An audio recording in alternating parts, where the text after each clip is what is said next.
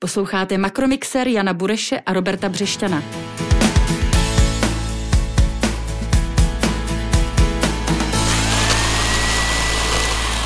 Dobrý den, je tady další Makromixer, náš eh, jistě vámi oblíbený podcast ekonomický. Eh, příjemný den přeje Robert Břešťan, šéf reaktor hlídací pes Org a kolega. Jan Bureš, hlavní ekonom Patria Finance. Vy, co nás posloucháte, a já věřím, že vás mnoho, a kdo nás posloucháte pravidelně, tak víte, že eh, teď sice prozradíme hosta, ale ještě se s ním nebudeme bavit, protože nejprve s Honzou proberu stručně tři makroekonomická témata. Ten host, jak jistě si můžete přečíst u popisu podcastu, který právě posloucháte, je sociolog Daniel Prokop. S ním ale budeme mluvit až za okamžik. Eh, teď je tady Honzo eh, ta tři slíbená témata. Začněme u peněz, to lidé mají rádi, konec konců o tom je i náš makromixer. Mzdy, přesně řečeno, eh, dle Českého statistického úřadu za druhý kvartál ukázal se veliký růst. Čím to je a jak jsou na tom jednotlivé profese a jak vlastně ten růst mest rozklíčovat? Na první pohled skutečně ten růst vypadá impozantně, přes 11% meziročně. Na druhou stranu je třeba to dát do souvislostí a očistit o určité mimořádné věci. Na prvním místě mimořádné vlastně pandemické přídavky zdravotníkům, kde ty mzdy rostou eh, meziročně o skoro 50%, tak to je jedna věc, která je důležitá vzít v potaz. Potom řada profesí, když to porovnáváme eh, s tím rokem 2020, tak právě v tom druhém kvartále na jaře zažila poměrně výrazné propady ve mzdách. To se týká pohostinství, hotelierství, ale i části průmyslu a tak je vlastně logické, že tam ty mzdy šly poměrně výrazně nahoru.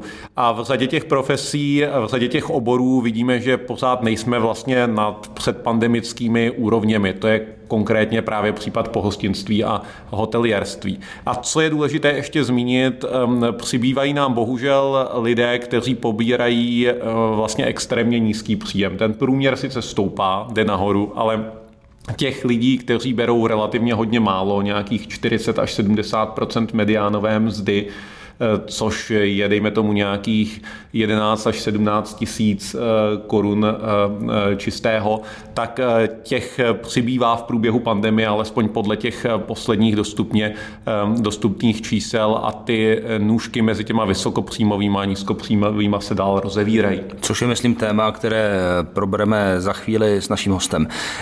Teď a ono to vlastně s, s těmi penězi a, a mzdami v ekonomice souvisí. E, pracovní migrace, česká závislost na levné pracovní síle ze zahraničí, objevuje se to i jako téma e, předvolebních debat, ale to sem tahat nebudeme. E, z tvého hlediska ekonoma je levná pracovní síla špatná, ten příchod nebo ta poptávka po, po lidech ze zahraničí, zejména v oboru stavebnictví, ale i dalších oborech?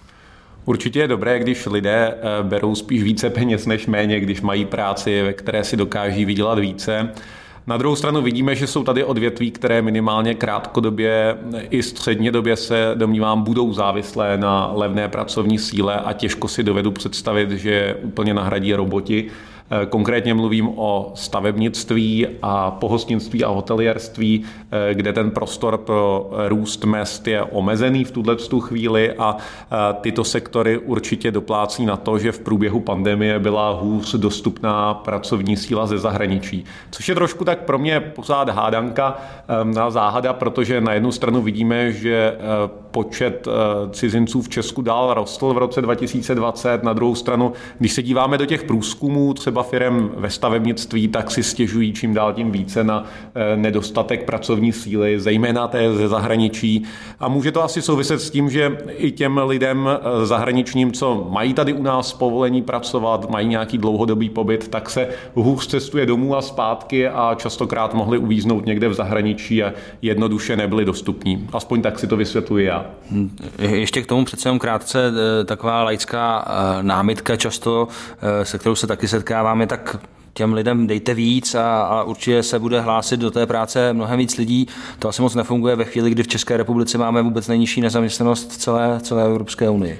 Obecně eh, lidí v Česku na práci je málo, je daleko více mm, vlastně eh, registrovaných eh, míst, o které firmy, kde firmy hledají vlastně, chtějí zaplnit volné pracovní pozice než nezaměstnaných a platí to o to více v těch profesích, kde firmy schánějí tu levnou pracovní sílu, ta fakticky mezi domácí populací je extrémně nepopulární a nebýt cizinců v Česku, tak těžko vlastně tato pracovní místa pokryjeme. A téma třetí, to je takový úkrok stranou, ale taky s českou ekonomikou velmi úzce souvisí, byť si to řada lidí možná nepřipouští a jsou to volby v Německu, eh, které připadají na konec září. Sledujeme asi jako u nás, jak se mění preference, těžko odhadovat, jak to dopadne, nicméně tak či onak, jakkoliv to dopadne, bude to mít eh, nějaký důležitý dopad ekonomický na Česko. Vysvětli jaký. Bude. Eh, jednak končí eh, opravdu éra Angely Merkelové političky, která toho zažila strašně moc eh, v Evropě. 16 let byla v čele největší evropské ekonomiky, zažila čtyři americké, čtyři francouzské prezidenty, osm italských premiérů, některé z nich dokonce dvakrát, takže odchází opravdu velká ikona evropské politiky a velkou otázkou bude, kdo ji nahradí, jestli to bude opět eh, někdo z CDU, z CSU, Armin Laschet, a nebo jestli eh, to bude lídr sociální demokracie. Ehm, to je jedno téma. Druhé téma je, jak se poskládají v koalici ty menší eh, koaliční strany, které ehm, ve směs budou hodně zásadní pro to, jakým způsobem bude ta nová koalice nastavena směrem k rozpočtové politice a směrem k Evropské unii. To jsou dvě klíčová témata a tady za mě vlastně tím klíčovým momentem těch voleb bude poměr sil mezi stranou zelených a pravicovou FDP, které budou muset tvořit eh, koalici s těmi velkými stranami. A silné zisky strany zelených by vedly asi k výraznějšímu odchýlení od toho současného směru, pokud eh, tomu tak bude, a vedly by k výraznější rozpočtové expanzi Německa. To je něco, eh, co by mohlo vést k vyšším výnosům německých dluhopisů a k silnějšímu euru. Pokud, pokud tomu tak bude, pokud naopak zabudují, zabuduje více pravicová FDP a bude ona tím stavebním kamenem nové koalice, a to ať už ji povedou sociální demokraté nebo CDU, CSU, tak si myslím, že to spíš bude zachování toho současného statu quo, kdy se nic zas tak zásadního měnit nebude. No a co bude lepší pro Česko? Já si myslím, že krátkodobě pro Česko a Evropu je možná lepší trošku uvolněnější rozpočtová politika, to znamená lehký posun doleva. Na druhou stranu s tím lehkým posunem doleva může přicházet i více regulace a rychlejší tlak na, eh, řekněme, přijímání zelené legislativy, což je věc, kterou si netroufnu odhadnout, jestli v dlouhém období je dobře nebo špatně. Spíš bych se bál, že jsou to věci, které mohou eh, podnikům přidělávat práci a omezovat něco, čemu makroekonomové říkají potenciální růst, nějaká přirozená schopnost té ekonomiky růst.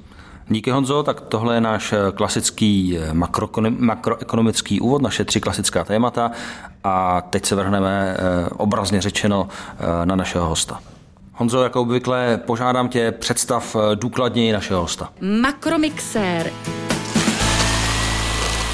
Tak já bych v Makromixeru rád přivítal Daniela Prokopa, zakladatele Pak Research, stále člena Nervu, jestli se nepletu, bývalého člena ekonomického poradního týmu, kde jsem se s Danem vlastně potkal, seznámil blíž a autora také vynikající knihy, podle mého názoru alespoň slepé skvrny o chudobě, vzdělání a populismu. Dané, vítej v Makromixéru. Ahoj, dobrý den, zdravím diváky a posluchače. Tak díky, že jsi přišel. Eh, já vím, že ty stojíš za projektem eh, Život během pandemie, který mapuje změny v sociálním chováním Čechů od začátku pandemie. Podle mě je velice zajímavý projekt. Eh, já bych se rád podíval na některé ekonomické souvislosti, které vy taky mapujete. Zdá se, že podle toho minimálně, co jsem viděl u vás, že pracovní místa nejsou již zdaleka tak v ohrožení jako na začátku pandemie. My to vidíme i v těch makročíslech. Co myslíš, že k tomu nejvíce přispělo, že tady ta krize vyzněla vzhledem k trhu práce tak vlastně dobře z pohledu lidí? Tak jednak asi zabrali ty vládní opatření jako antivirus B, zejména potom antivirus C, který jsme v tom nervu se Štěpánem Jurajdou pomáhali designovat, aby cíl na menší firmy, jo, proč antivirus B cíl na firmy obecně, ale pro ty malé firmy bylo jako trošku složitý, že měl hodně administrativy na to, co oni eh, načerpali tou podporou. Taky to je jako lepší program eh, pro firmy, které můžou prostě jako polovinu eh, výroby odstavit a druhou polovinu nechat pracovat, když jako potřebujete, když potřebujete spíš, jako aby všichni pracovali na 60%, tak ten program nebyl úplně ideální, takže my jsme jako i v, i v tom nervu se Štěpánem Jurajdou prosazovali program, který nakonec byl antivirus C. Uh, jako zajímavost asi můžu říct, že původně ten antivirus C, jak přišel, to možná si pamatuješ, proč on procházel ekonomickým poradním týmem, uh, takže byl designován, že to byla podpora více směrných provozů, jo? že často do té vlády chodily takové jako lobistické návrhy, které jako vůbec vlastně neměly smysl, ale nakonec se podařilo prostě to, z toho udělat doplňkový program, že se odpustilo sociální pojištění zaměstnavatelům do 50 uh, zaměstnanců výměnou za to, že nebudou propouštět. Takže kombinace těch dvou programů podle mě pomohla. Uh, pomohl, jako ty kompenzační bonusy, které jako byly drahé, nebo všechny tyhle ty programy byly drahé, tak taky asi pomohly. My, my vidíme OSVČ, že jako v její životní úrovni v tom výzkumu je fakt jako oscilace v závislosti na uh, těch oscilač, uh, kompenzačních bonusech. No a potom pomohla věc, to je taková dvousečná zbraň, že my tam sledujeme, zejména na tom jaře 2020 v tom výzkumu je vidět jako obrovské nárůsty nějakého poklesu pracovní doby, eh, omezení práce. Eh, na jaře 2020 ještě z velké části jako nekompenzované. To znamená, že dohodáři, jako výpadek dohod, výpadek eh, práce OSVČ, Potom to začaly chytat ty programy, takže byly častěji jako kompenzované nějakým kompenzačním bonusem anebo těmi antiviry. Ale jako narážím na to, že máme, že ta práce v Česku je dost často jako taková poloprekarizovaná, což umožňuje těm zaměstnavatelům eh, omezit část těch, eh, těch výdajů, jako jo, a omezit eh, výdaje na ty dohodáře, omezit ty ičaře, prostě, kteří v Česku pracují občas jako zaměstnanci. Takže tam je nějaká flexibilita, která dopadne na životní úroveň těch lidí eh, minimálně krátkodobě, ale nepřevede se jako do nějaký vel, velký strukturální změny, jako velkého nárůstu nezaměstnanosti. Jo. Oni se velkou vrátí do těch jobů potom a vlastně eh, ta nezaměstnanost nenaroste. Jako. Jenom s ohledem na posluchače, tady padlo slovo, že práce je polopre, eh, poloprekarizovaná. Můžete to vysvětlit? No máme hodně lidí, kteří pracují eh, jako OSVČ a z nich část jako pracuje reálně v závislých pozicích. Jo. Myslím, že není dobře vyčíslený, jak velká část to je, ale, ale to je společně jako některým zemím východní Evropy a těm středomorským, že máme hodně lidí jako self-employed. Jeden, máme jedno z největších rozdílů danění zaměstnanců a uh, self-employed eh, OSVČ v, Evropské unii. Takže uh, jako přes jakýkoliv nevýhody toho, toho, toho OSVČ to jako výrazně vyplatí finančně. A, a je tady jako hodně lidí, kteří pracují na dohody. Nám asi 7% zaměstnanců říká, že buď to mají tam dohody, anebo mají nějaký peníze na ruku. Ty pracují v takovém eh, trošku jiném eh, segmentu šedé ekonomiky, kde to vysoké zdanění práce je vykrývaný tím, že je tam částečně práce na dohodu a na ruku což má svoje výhody v tom, že potom prostě jako ty zaměstnavatele to osekají rychle a, a ty lidi mají teda menší mzdu, ale třeba nepřejdou do té nezaměstnanosti. Takže jako má to svoje nevýhody i výhody. No. Jako zase myslím, že dlouho nevidíme ty ekonomické dopady jo, na, ty, na ty rodiny některé. Že? Ono to není vidět v těch eh, třeba vývoji hrubé mzdy, jako není to vidět v té nezaměstnanosti, říkáme, že se nic neděje a ono to jakoby za uh, rok a půl vyplave někde prostě tyhle ty věci. Jo. To je, to je zajímavý ty eh, rozdíly, který se akcentoval. Vidíte tam rozdíly třeba i mezi jednotlivýma odvětvím a profesema, protože já mám občas pocit, aspoň z těch statistik, který já čtu, sleduju, že eh, to jsou přece jenom tady dost různých světy v té české ekonomice, české společnosti. Ehm, trošku jsme to s Robertem naťukli v té úvodní části, že přece jenom vidíme, že ty mzdy se vrací eh, zpátky, ale vrací se ehm, různě rychle v různých odvětvích, že pohostinství a hotelierství ani náhodou není tam, kde bylo před krizí. Na druhou stranu zde máme vlastně IT, které proplulo naprosto nerušeně celým covidem. Eh, takže jsou tady poměrně zásadní rozdíly a mezi tím vlastně pod tou průměrnou mzdou, ehm, aspoň poslední čísla, co já jsem viděl za statistiku rodinných účtů, eh, což je do konce vlastně roku 2020, ale tam byl vidět vlastně pokračující trend nárůstu lidí, kteří nejsou vyloženě chudí, ale jsou opravdu nízkopříjmoví. No, je tam uh, tak, taková, taková ta skupina 40 až 70% mediánů uh, vlastně narůstá v počtu. Takže um, um, jak se na tohle díváš? Je to, je to trend, který si myslíš, že ta pandemie ještě dál vyostří? No určitě tam byly největší nárůsty, nebo respektive poklesy té odpracované doby a omezení práce a nárůsty chudoby, nebo to, jak ty říkáš, jako oni třeba nesplňují tu, tu kritérium, kritérium příjmové chudoby, což je do 60% mediánového příjmu domácnosti v přepočtu na strukturu domácnosti, tak to třeba nesplňují, ale jsou těsně nad tím a zároveň nemají úspory. Tak, taková by ta um, ohrožená část lidí byla hodně právě v těch službách, na druhou stranu my máme jako, třeba ten náš vzorek je asi 2,2 až 2500 eh, lidí, takže tam, když to ještě vezmeme na pracovně aktivní, tak to už jako nemáme šanci rozsekat na IT jo, a podobně. Jo. Ale, eh, ale když vezmeme služby, služby jako celek, tak tam zahájit častá ta eh, nestabilní pracovní pozice a, a za B tam byl největší jakože úder hm, přímý těch restrikcí, takže tam jako byly největší ekonomické dopady i v tom našem výzkumu. Je teda zajímavý, že ono to má jako implikace do té, do té epidemie, jo? že já jsem říkal, že vlastně trošku to pomohlo, ta flexibilita té ekonomice, nebo že nenarostla ta nezaměstnanost. Zase jako my vidíme, že ty lidi, kteří mají, kteří třeba nejsou chráněni na tom trhu práce a nemají nemocenskou, to je OSVČ a ty lidi, kteří pracují jenom na ty podlimitní dohody a podobně, tak jako byli neochotní uh, k tomu testování a k těm věcem, který v té epidemii potřebujete. Prostě, aby ty lidi chodili na ty nemocenský, nechali se testovat, chodili do karantén.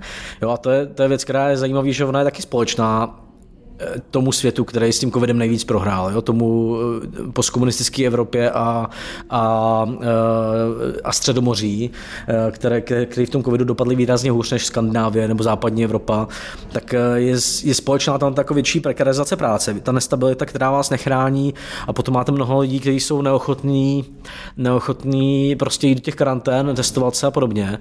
A myslím si, že jako je to hypotéza úplně, jo, ale že to může souviset s tím regionálním šířením v České republice. Jo? Jako, že to, že prostě byly ty uh, ty ohniska eh, na Tachovsku, Karlovarsku, potom v, jakoby v té oblasti, kde jsou ty odštěpní závody jako často, kde jako jsou agenturní pracovníci, tak jako, že to může souviset s podobou, s podobou ekonomiky, jo, to šíření té epidemie. Ono s ní určitě souvisí to, že třeba Češi nemůžou tady chodit na home office, jo, oproti třeba Britům nebo Portugalcům, který to vlastně jako porazil do velké míry eh, v lednu home office, obrovským nárůstem home office, který u nás taky narostl, ale prostě ty možnosti jsou omezený jako jo, v té průmyslové ekonomice. No.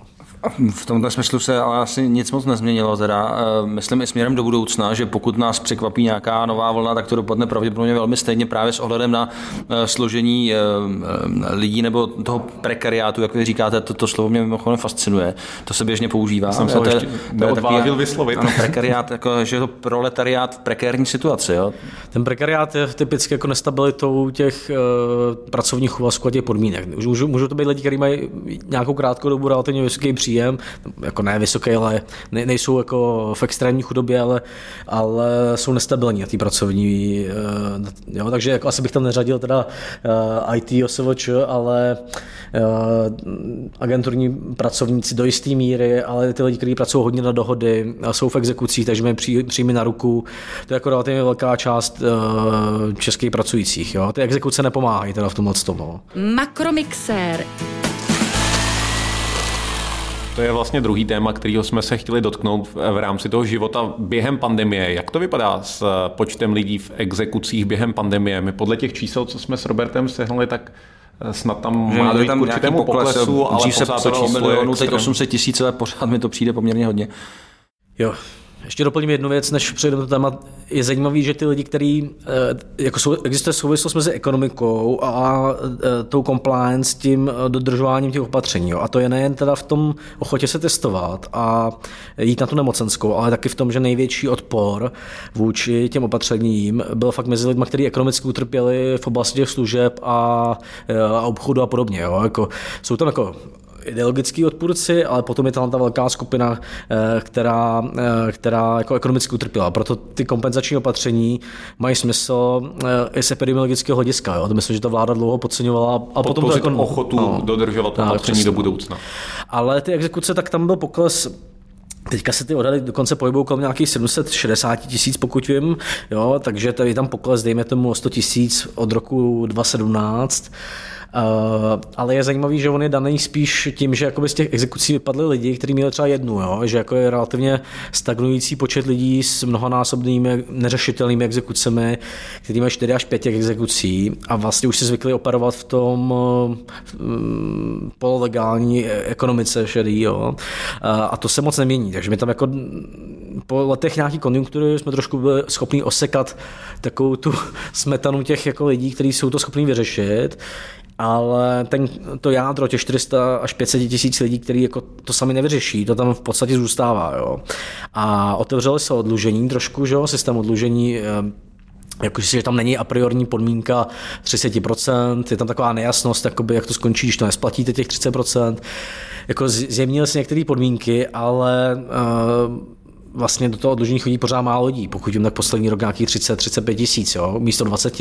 Takže tam byl jako, ten nárůst je třeba menší, než byly nejskeptičtější odhady odborníků před, tě, před těma reformama. Že pořád platí vlastně to, i po těch legislativních změnách, které teď jsou teda v běhu, po tom velkém balíčku, že, to je, vel, že je malá motivace pro lidi, kteří už jsou v exekucích s tím něco dělat a, a jsou častokrát koncentrovaní v těch problematických regionech. No a myslím si, že tam podceňujeme jednu věc, že jako část expertů se zaměřuje na to, aby to bylo na tři roky, aby byl jasnější konec toho odlužení, jo? což jako je demotivace pro část lidí, ale tam je obrovská, a to samé jako při vakcinaci a při, při všech těch veřejných politikách. Obrovsk, my teď na to děláme jeden výzkum, jo? tam jako velká část lidí, která vlastně ani neví třeba o existenci toho odlužení, jo? nebo neví, jak se přihlásit, nechce platit za nějaký zpracování návrhu. Vlastně ty bariéry jsou už na začátku, ty, takový ty, ty znalostní a motivační že nakonec ono víc, než by člověk čekal, pomůže, kdyby se třeba všem poslal dopis. Jo? Kdyby exekutor měl povinnost, člověku, který má víc než uh, tři exekuce, vlastně jako sepsat ten návrh, jo? nebo mu nějak jako podat uh, tu informaci aspoň. Jo? A to je samý v té vakcinaci. Mi podle mě by pořád pomohlo, kdyby všichni dostali dopis od VZP, prostě jako, jo? protože část lidí, která váhá jo? neustále. A takže uh, my podceňujeme to, Eh, jak ty lidi jsou odrazený už tou neznalostí a tou eh, v kombinaci jako s absencí motivace vlastně a tak. No. Mě, musím se přiznat, při četbě tvé velice zajímavé knihy eh, zaujal i ten ekonomický rozměr, nejenom ten lidský rozměr vlastně exekucí, který je poměrně jasný, ale ten ekonomický dopad na ty regiony, kde v zásadě je nějakých skoro 20% práce schopné populace v exekučním řízení, Eh, jaký to může mít odrazující dopad na zahraniční investory eh, ve chvíli, kdy vlastně tahle eh, pracovní síla není oficiálně zaměstnatelná. Tady se asi, změnilo se tady na téhle frontě něco?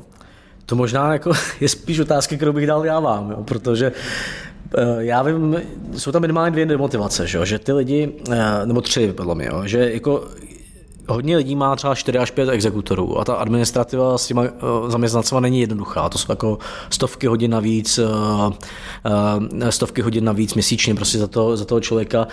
A to může odrazovat ty mezinárodní, takové ty velké firmy, ale zejména to jako je velmi zatěžující pro ty malé firmy, které by tam mohly vznikat. Jo. Čiže já mám malou firmu a vím, že prostě jako tohle to prostě vás zatěžuje silně, ta administrativa s těma mzdama, a když vám tam přibude za každého člověka řízení prostě šesti eh, exekutorských úřadů, jak to je náročný. Potom ta druhá, že jako oni preferují že, nějaký platby na ruku, a nejsem si jistý, jestli jako prostě Škodovka chce tam jako postavit, aby tam platila lidem na ruku, jako neoficiálně, to se asi nemůže dovolit. A třetí ta věc, že jako oni jsou, nejsou tak jako motivovaní k tomu kariérnímu růstu a podobně ty lidi. Jo. Takže vlastně jako administrativa, neschopnost tam eh, získat tu práci, tu legální práci a demotivace těch pracovníků, protože oni jako nereagují na zvýšení mzdy, že jo, protože eh, velká část to zvýšení mzdy jde těm exekutorům prostě jako. Takže eh, to myslím, že může hodně odrazovat ty investice do těch regionů. Jo. A jak se říkal, to je, ono je, my máme asi 9% lidí v exekuci, eh, dospělých, jo, ale eh, ono se to koncentruje mm, do lidí mezi 25 a 65 lety, jo, takže tam eh, je to nějakých 15-16% lidí v exekuci a v těch nejchudších regionech je to 25 až 35% jo, z té pracovní síly, což už jako bere hrozně, hrozně velkou část. Jo. A teda další věc, jak se to projevuje do těch, k těm zaměstnavatelům, v těchto těch regionech uh, kombinací toho, jak to jako destabilizuje ty rodiny, že to působí takový ten prostředí, kde vlastně nemáte kolem sebe ten úspěch, jo. všichni jsou rezignovaní a, a, a tak jako výrazně zaostává vzdělávání. Jo. Třeba exekuovanost rodičů vysvětluje nějakých 50% rozptylů vzdělávacích problémů napříč českýma obcema s rozšířenou působností. No a to, samo, to potom jako výsledku vede k tomu, že v těch regionech eh, kolem mm, šestiny eh, lidí nedokončuje ani střední školy a učňáky, což jako omezuje Uh, omezuje to uh, na tom trhu práce uh, ty pracovní, pracovní, nebo ty absolventy, které by asi ty firmy potřebovaly, jo? Jakože, že to posouvá dolů ten žebříček vlastně místo toho, aby oni měli nějaký nej, nej, nejjednodušší učňáky, tak tak eh, vlastně jsou úplně bez kvalifikace. Jako no. Abychom upřesnili, bavíme se asi o, o tom, čemu se říká bývalé sudety nebo sudety. Je to ten, tenhle ten pás, aby, když už eh, říkáme ta místa, tak aby, aby bylo úplně jasno. A, a s tím ale souvisí asi pojem šedá ekonomika, který tady padl opakovaně. Ve vzpomínané knize píšete dokonce, že jsou odhady, že eh, je to ročně až 500 miliard, což je teda úplně eh, šílená suma. Ale mám pocit, jestli se dobře vybavuju tu, tu formulaci z vaší knihy, že jste k tomu byl trošku skeptický, že, že ta suma není takhle obrovská, ale i tak, pokud tyhle od, odhady jsou, co, co to tedy jako vypovídá o, o stavu české ekonomiky? Jako to je odhad, který já tam cituju asi extrémní, teda, ale třeba v těch exekucích tam nám říkal 25, že v lidech, mezi lidmi, kteří jsou v exekucí pracující, mají asi o 25% víc těch, kteří přiznávají výzkumy, že mají příjmy na ruku a nebo nějak na černo a podobně. Jako jo. Takže eh, to může být odhadem jednotky až třeba 10 miliard ročně eh, ztráty na odvodech a daních. Jo. Takže to je jako malá část šedé ekonomiky, ale je třeba je nutný si uvědomit, že je třeba podstatnější, než jsou takový ty jako oblíbený úspory mediální jako propouštění úředníků. Jo? Prostě tak jako v tom je mnohem větší ztráta v, v té části uh, ekonomiky. Jo? Tak, uh, tak uh, je to jako nezanedbatelný prostě, no, ty, ty ztráty, které to působí třeba na odvodech a, a daních. No. Makromixér. Pojďme se, pojďme se podívat k tomu druhému bloku, který my tady máme. To jsou vlastně ty dvě témata, které já aspoň si myslím, že rozdělují trošku tu českou společnost a to je přístup k bydlení a ke vzdělávání, který a ty už to trošku vlastně nakousl v těch problematických regionech, potom i ta motivace k tomu vzdělávání je eh, daleko nižší.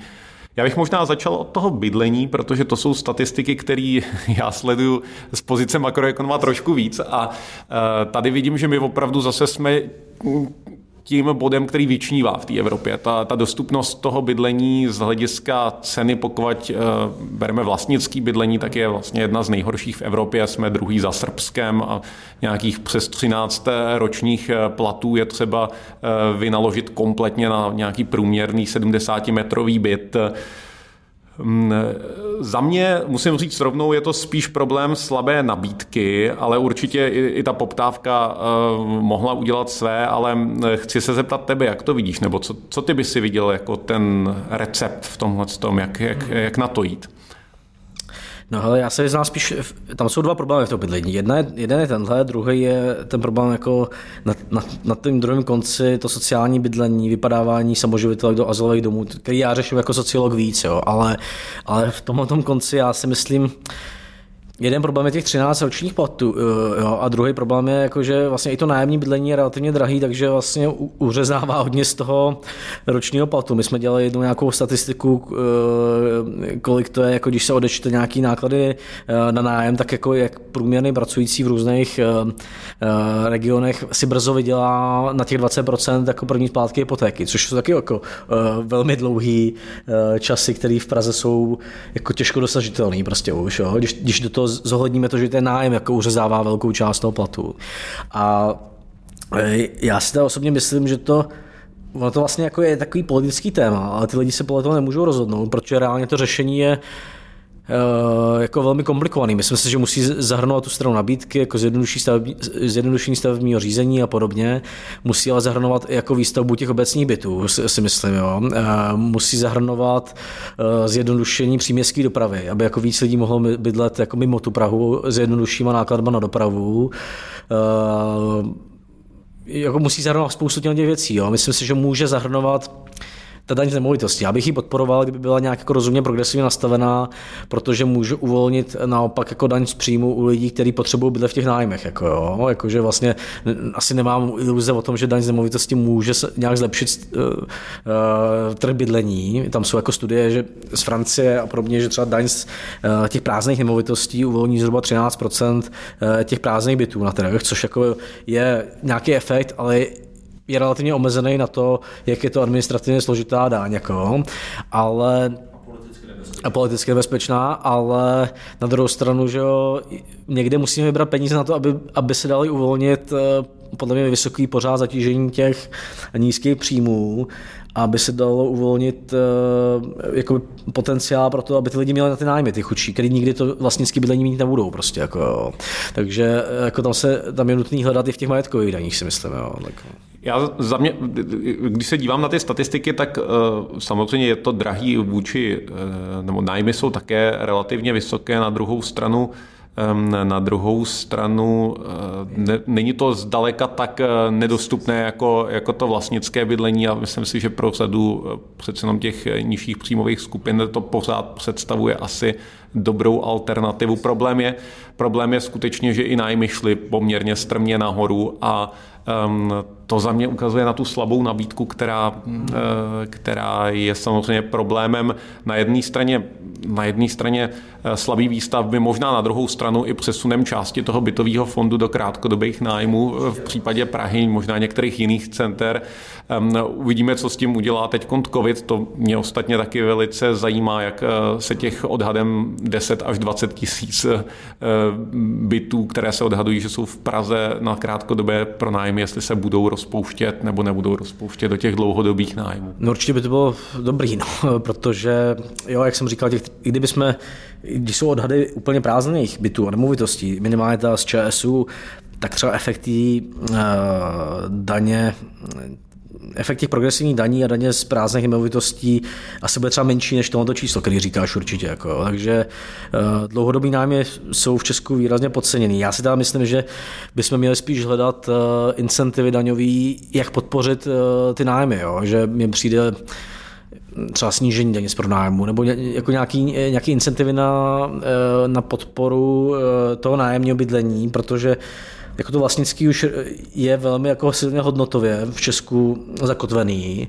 a zároveň je i trošku daňově podporovaný prostě, tak jako tam už bych nevymýšlel to, že jak teďka na spolu navrhli, eh, že bude dotace prostě na to vlastnický bydlení, jo, který vytvoří nějakou další jako distorzi trhu nebo uh, bude mít určitě negativní efekty, tak bychom měli spíš vymýšlet možná jako vyrovnání uh, veřej, přístupu té veřejné politiky k těm, uh, k těm typům toho bydlení. Jo. U těch nízkopříjmových tam je jeden problém, je ta výše toho nájmu a druhý problém u těch samoživitelek specificky jsou ty nájemní kauce, že oni jako často nemají třeba na ty nájemní kauce. Jo a tam myslím, že je třeba rozhodně prostor pro, eh, jako aby ten stát pomáhal těm lidem se udržet v tom nájemním bydlení komerčním. Jo. Je to výrazně levnější, než platit potom azylový domy za 30 tisíc měsíčně, jo, 25, jo, jako, tak jim pomoct ze dvou, dvou měsíční kaucí prostě. No. Mimochodem, eh, nepřijde vám jako člověku, který eh, sleduje samozřejmě politiku ze svého hlediska sociologa ekonomické dopady, že, že ekonomika není tak velké téma, jak by si zasloužilo teď předvolební kampaň, byť sem tu politiku zas tak tahat nechceme do našeho makromixéru. No, no, je to tak, jako já mám pocit, že to vyprázdnilo tím, jak eh, minimálně dvě hlavní strany, teda ano i spolu, vlastně jako navrhli program, který má, myslím, deficit 200 až 250 miliard. Jo. Tak jako mm, tím skončila veškerá diskuze, protože omezili diskuzi o tom, jaký daně zvyšovat, jak, jak racionálně mění ten daňový, daňový mix. Zároveň jako se ani moc nemůžete bavit o těch výdajích, protože prostě všichni ví, že sice můžeme říct 5,6%, že půjde HDP na školství, ale že jako v kontextu toho rozpočtu, který oni tam navrhují, je to nereálný, takže budeme rádi, když se to udrží eh, tak, jak to je, jako v procentu HDP. Takže vlastně jako takový ten v populismus eh, eh, fiskální, který tam jakoby převládl, zablokoval jak tu debatu o těch daních, tak podle mě jako debatu o těch výdajích. Jo? Jako, tak, takže jsem z toho zklamaný, teda jako z úrovně, eh, na který je ta debata, jo? protože bohužel jako se na ní podílí některé ty seriózní strany, no. tak jako nemůžete si myslím udělat daňové změny za minus třeba 120 miliard, to jsou na kterých se podílela ODS, Potom jako ještě říct, že se zruší 2%, 2% body ze sociálních odvodů, procento půjde na, na důchody rodičů, Eh, sníží se daně z částečných úvazků, což bych jako podporoval, sníží se danění rodičů, že budou mít daňové prázdniny a zároveň se jako zvýší výdaje na obranu a vzdělávání asi o 60-70 miliard. To prostě jako byste musel fakt přijít jako s hodně velkými úsporama jinde. A, ty jsou, a to jsou velký úspory. To by musela být rodič, rodičovská, důchody, takový ty nejoblíbenější věci. Jako. Vy tam máte, jo, to, to je tak, taková nahrávka, promiň Honzo, teda, eh, že, že v té knize vy vyloženě píšete přesně to, co teď říkáte v takové pěkné formulaci, že v podstatě všechny politické strany jsou středopravicové v příjmech, ale střed, středolevicové ve výdajích. Tak což, si, teda, to což, to, což teda není moc kompatibilní dlouhodobě. To jsem úplně zapomněl, že tam je v té knižce, ale vždycky, když teďka jsou ty politický, politické kompasy, jo, že tam vyjde, že někdo je jako v pravici, tak si říkám, kdyby se tam, kdyby se tam dal jako dva body té strany, eh, výdajový a, a příjmový, tak by tam bylo jako silný rozpětí, který by, ta úsečka by jako byla dlouhá právě těch 200 až 250 miliard, ale Jo, tak prostě myslím si, že udržení třeba tak velký uh, rodičovský uh, relativně solidní, jako solidních důchodů pořád, podpor spoření stavebního a e, důchodového, dotovaný lokální dopravy autobusový, to jsou všechno věci, které v těch zemích, nebo ve většině těch zemí který by měli, jo, protože to, co říká spolu, to by vedlo k propadu příjmu, možná mi opravíš, ale podle mě jako po 33% HDP prostě, jo. Teďka byli jsme na 34,9, teďka jsme po 33, ještě bys to snižoval. A země, které mají takovýhle příjmy, tak prostě nemají takovýhle výdaje, jo, v těch transferech, jo. Já s tebou souhlasím, tady podle mě je trošku problém a není jenom u nás, jo. Ještě je to třeba vidět v té mezinárodní perspektivě, že vlastně panuje oproti té předešlé krizi po pádu Lehman Brothers eh, konsenzus na tom, že je tady velká role pro rozpočtovou politiku na to zareagovat. A e, Jenom by to prostě měly být jako cílený kroky, který míří e, na to, co se děje během pandemie, plus dejme tomu nějaké investice, které nastartují, restartují ten růst. A e, to neštěstí je, že se prostě, a nejenom u nás, to přetavilo do trvalých změn, které zadělávají na dlouhodobý strukturální deficity ve chvíli, kdy začneme velice brzo čelit stárnutí populace, která tam sama o sobě bude přidávat. Takže já tady souhlasím a to vysvětluje do značné míry i ty věci s debatou. Tak.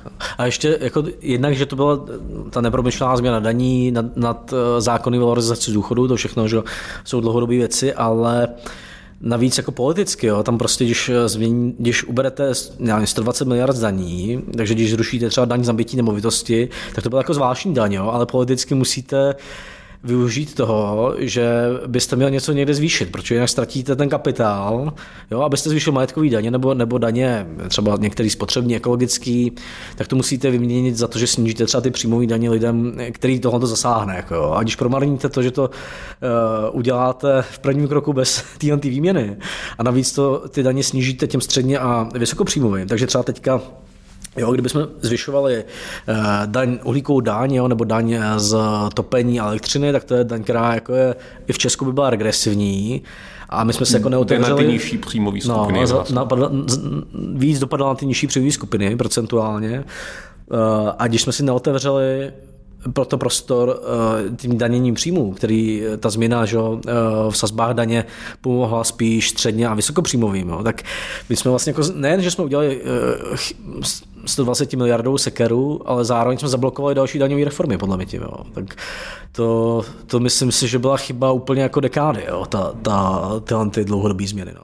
No, uvidíme, čeká to rozhodně další vlády, tohleto uh, řešení. My, uh, vzhledem k tomu už Robert tady na mě pokivuje, že čas nás tlačí, tak asi přejdeme ke třetímu bloku, který uh, tady máme na tebe dané připravený. Makromixér.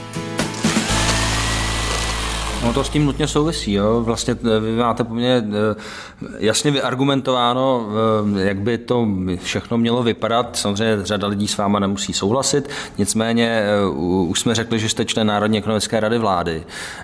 Jaké je z vaší, z vaší zkušenosti ochota politiků naslouchat argumentům a datům, když je máte podloženy nějakými fakty a dopady a tak dále? Není to poněkud frustrující pak narážet možná trošku do zdi, byť si tím trochu odpovídám sám? Ale tak když, když to reflektuju zpětně, tak eh, třeba uh, antivirus C se podařilo zlepšit, jo? i na základě uh, nějakých analýz a to, jak to funguje v zahraničí.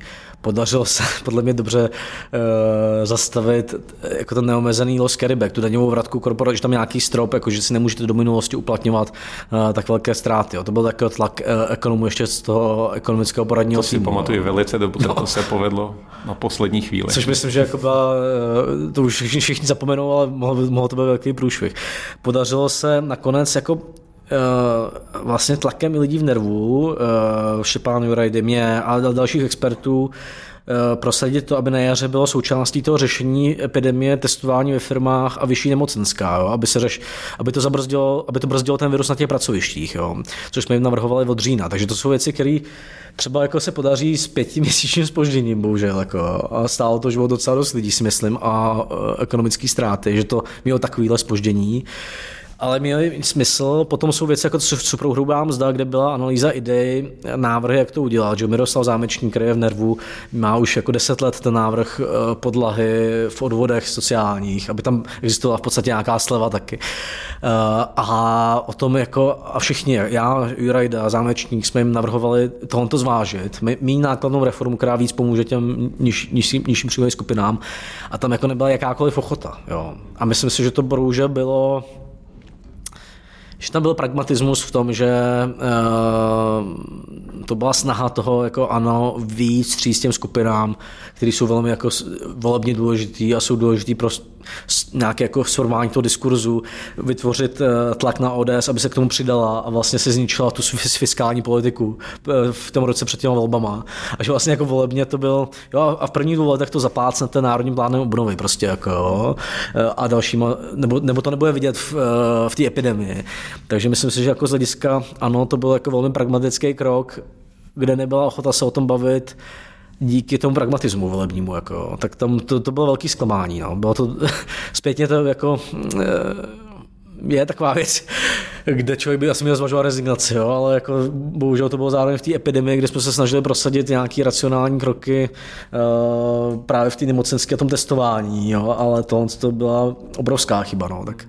Takže ma, řada věcí se povedla, některé, některé bohužel ne. Eh, mě by ještě zajímalo u tebe, Dane, ty přece jenom se pohybuješ v, já teda taky jsem na to zvyklý pohybovat se ve vícero rolí, ale ty jich máš eh, podle mě nakumulováno ještě víc. Jsi na jedné straně akademik, že na fakultě sociálních věd, jestli se nepletu, seš v roli vlastně majitele firmy, kterou musíš řídit nějakým způsobem, současně děláš v poradním sboru. Eh, jak to všechno stíháš jednak a mm, kde cítíš nějakou takovou tu svoji prvotní primární identitu. Akademik jsem velmi málo, jo, takže jako impaktovaný články mám asi tři prostě a, a myslím si, že by... To není špatný. Nebo jo, jako, že by, teďka ještě ne náhodou prostě v nějakém top žurnálu, ale jako... Eh, takže tam by asi většina sociologů ke mně byla kritická a na, na, na, na, to, na té fakultě eh, jsem velmi málo prostě, jo, teďka. Ale tak poradní sbor NERV měl poslední setkání někdy na konci února, takže to je eh, takový, jako, to, to vlastně neexistuje, ten orgán, jako reálně. Takže tím se to vyřešilo trošku a zbývá tam ten výzkum. Takže my děláme v, v té firmě jako hrozně výzkum, který jako nejsou vidět. Jo. Jsou to evaluace vzdělávacích programů, takže největší, určitě největší identitu mám tam, jako v tom sociologickém výzkumu a vzdělávacím výzkumu a tak. Jako z nich třeba část jako není ani eh, nějak veřejná, spíš slouží třeba k optimalizaci eh, těch vzdělávacích programů někde, jo, nebo slouží uh, popisu těch nerovností a podobně. Jako, no. Tak v tom jako vidím svoji největší identitu. Ty poradní orgány byly kdyby nebyla ta epidemie, tak to asi jako ani nepřijmu, jo, řadu z nich. No. A vidíš tam nějaké ještě do budoucna, jestli máme čas? Ptej se. Eh, díky. Eh, tak eh, jak to do budoucna nastavit jinak ty poradní sbory, tak aby to třeba mělo nějaký jasnější pravidla? Co by si třeba poradil budoucí vládě, jak to, jak to dělat jinak z hlediska třeba postavení toho poradního sboru? Tam jako kdykoliv to fungovalo, tak to bylo tak, že tam byla provázanost těch autorů s nějakým ministerstvem. Takže třeba ta Antivirus C, to byla spolupráce mě, Štěpánu Jurajdy a MPSV, jako na tom designování. Eh, když jsme prosadili, když, když se jednalo o, tý, o zvýšení nemocenský, tak vlastně se lidi z toho z těch poradních zborů účastnil jednání tripartity, kde to jako vysvětlovali ty argumenty. Takže jakoby musí být zapojený trošku do těch oficiálních struktur. Zároveň myslím si, že by měl být nějaký asi proces jako jmenování lepší, protože já si řady těch lidí v nervu vážím, jo? vlastně často jsme se shodovali s šéfama bank, jo, s Tomášem Salamonem a panem Juchelkou na podpoře nízkopříjmového vzdělávání a podobně ale myslím si, že by tam měla být silnější noha, jako dejme tomu z té akademické a expertní oblasti, jako bylo v tom ekonomickém poradním týmu. Jo. Protože třeba ten ekonomický poradní tým neměl ten dopad, eh, jo, protože neměl tak jako, takovou politickou sílu ale ta produkce byla mm, výrazně jako lepší jo, za, za, za ty dva měsíce, co existoval, mi přišlo. Jo. Takže, no to můžu potvrdit. No. Já myslím, že eh, tam jsme se sešli ve velice příjemné skupině, která vyprodukovala zajímavé materiály. Tak, no, takže tam jako bylo minimálně v deseti oblastech vznikl nějaký materiál, z nich část se potom jako naplnila. V podstatě jsme k tomu došli, ale třeba s velkým spožděním eh, části těch věcí. No. My bychom mohli se ptát dál, samozřejmě rádi bychom se ptali dál, ale řekli jsme si, že to budeme držet v nějaké eh, řekněme, rozumné eh, šíři, takže vám děkujeme za rozhovor. Já děkuji, eh, přeju, přeju posluchačům eh, šťastnou volbu a ať, ať prostě se to vyvíjí ekonomicky dobře v dalších měsících slova sociologa Daniela Prokopa. Takže díky moc ještě jednou. V nějaké podobě najdete přepis tohoto rozhovoru už tradičně na patria.cz a také na hlídací pes.org. A pokud jste náhodou neslyšeli, tak si pušte i naše starší díly Makromixéru, určitě nebudete litovat. Hezký den přejí Robert Břešťan a... A Jan Bureš. Makromixer Jana Bureše a Roberta Břešťana.